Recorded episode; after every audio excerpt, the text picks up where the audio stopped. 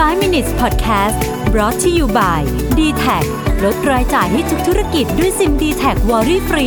โทร 0881881678 สวัสดีครับ คุณอยู่กับรวิศ หาญอุตสาหะนะครับ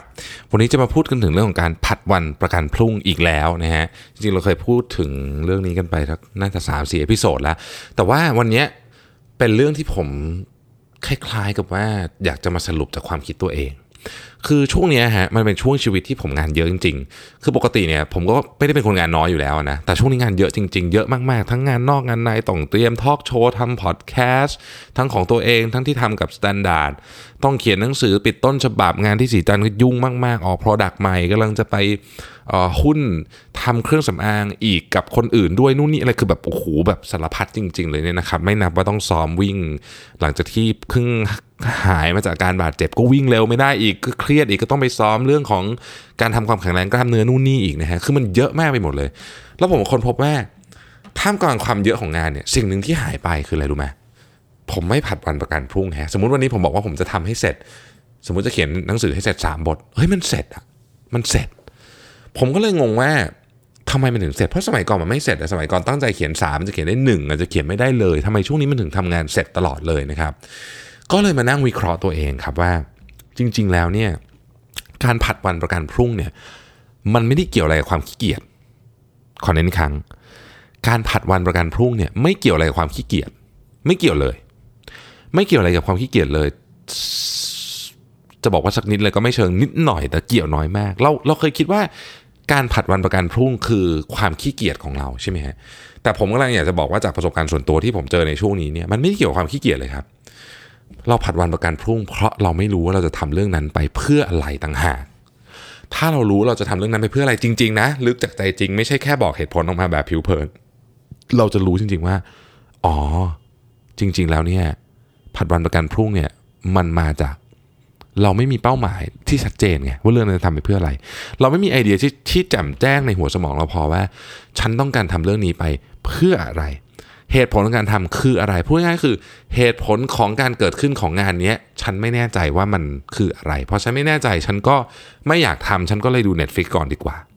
ถ้าคุณไม่อยากดู Netflix ก่อน คุณต้องเข้าใจถึงเหตุผลของงานนั้นจริงๆ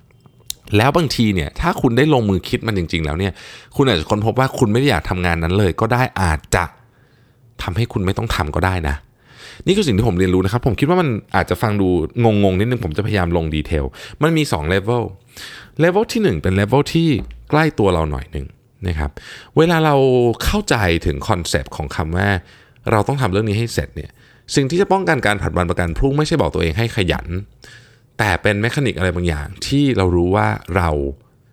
จะพูดง่ายๆคือเรามันเราเราเราใช้แล้วมันได้ผลกับเราเราแพ้ทางอะเราคือคือทางเนี้ยเราทำแล้วมันมัน work มัน work กับเราในแง่ที่ว่ามันจะบังคับให้เราทำงานได้นะครับ อาทินะอาทินะครับ ผมเคยมีช่วงหนึ่งนะช่วงสักประมาณเนี่ยก่อนที่ผมจะเดินทางมาออสเตรเลียเนี่ยผมเอามือถือไว้ข้างนอกห้อง แล้วก็ บอกตัวเองว่า ฉันจะต้องเขียนงานให้เสร็จก่อน 2 บท ฉันถึงจะเดินออกไปหยิบมือถือเพื่อมาเล่นได้ เนี่ยอย่างเงี้ยคือเป็นการแบบเป็นเป็นเป็น trick หลอกตัวเองนิดหน่อย อันนี้เป็นระดับใกล้ แต่ระดับเนี้ยมันมันจะทำได้เป็นเป็นช่วงสั้นๆ มันต้องเป็นอีกระดับหนึ่งเป็นแบบแมกโรขึ้นไปนะครับ เรารู้ไหมว่าสิ่งที่เราทำอยู่อะ ความหมายของมันจริง ๆ คือเราเราทำไปทำไมนะครับ ในกรณีของอย่างเคสงานผมอย่างเงี้ยผมผมเห็นภาพในหัวที่ชัดเจนมากว่าเราต้องการเป็นบริษัทที่มียอดขายประมาณเท่าไหร่ อยู่ลำดับที่เท่าไหร่ของประเทศไทยมี growth ปีละเท่าไหร่เพราะฉะนั้นเนี่ยคือภาพมันชัดอะพอภาพมันชัดคุณก็จะไม่อยากผัดวันประกันพรุ่ง มันไม่ได้เกี่ยวกับความขี้เกียจของคุณ เพราะว่าเปิดคุณภาพมันชัดปุ๊บแรงมันมา ภาพชัดแรงมานะฮะนี่ขอขอเน้นเลยคำเนี้ยภาพชัดแรงจะมา รืออย่างงานส่วนตัวของผมเนี่ย ผมก็อยากจะทำ Mission to the Moon Media ให้มันกลายเป็นหน่วยงานหรือองค์กรที่แบบแข็งแรงจริง ๆ ที่เป็นแบบหนึ่งในหนึ่งในช่องทางเลือกที่จะช่วย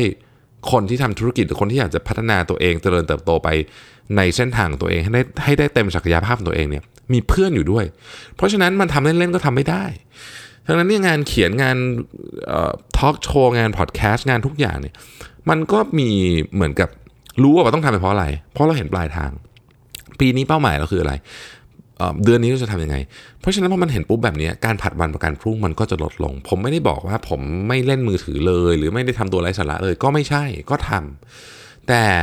พอมันพอเรารู้อะครับว่างานของเรามันทำไปเพราะอะไรอะเราจะอยากทำมันมากขึ้น ประเด็นที่ผมจะสรุปให้ฟังก็คือว่า ถ้าคุณยังไม่มีความหมายที่ชัดเจนจริง ๆ ของงานที่คุณทำอยู่คุณต้องหา คุณต้องหา คุณต้องหาให้ได้ว่างานนี้ที่คุณทำอยู่เนี่ยมันทำให้ชีวิตคนอื่นดีขึ้นหรือเปล่าสมมตินะครับ มันทำให้ความฝันของคุณในวัยเด็กเนี่ยมันถูกฟูลฟิลได้ไหมมันทำให้อะไรก็ได้ แต่ว่าเหตุผลนั้นเนี่ยมันจะต้องใหญ่พอที่ทำให้คุณเนี่ยรู้สึกอยากจะกดรีโมทปิดทีวี แล้วลงมานั่งทำงานต่อ เพราะไม่งั้นเนี่ยนะครับ คุณจะผัดวันประกันพรุ่งกับเรื่องที่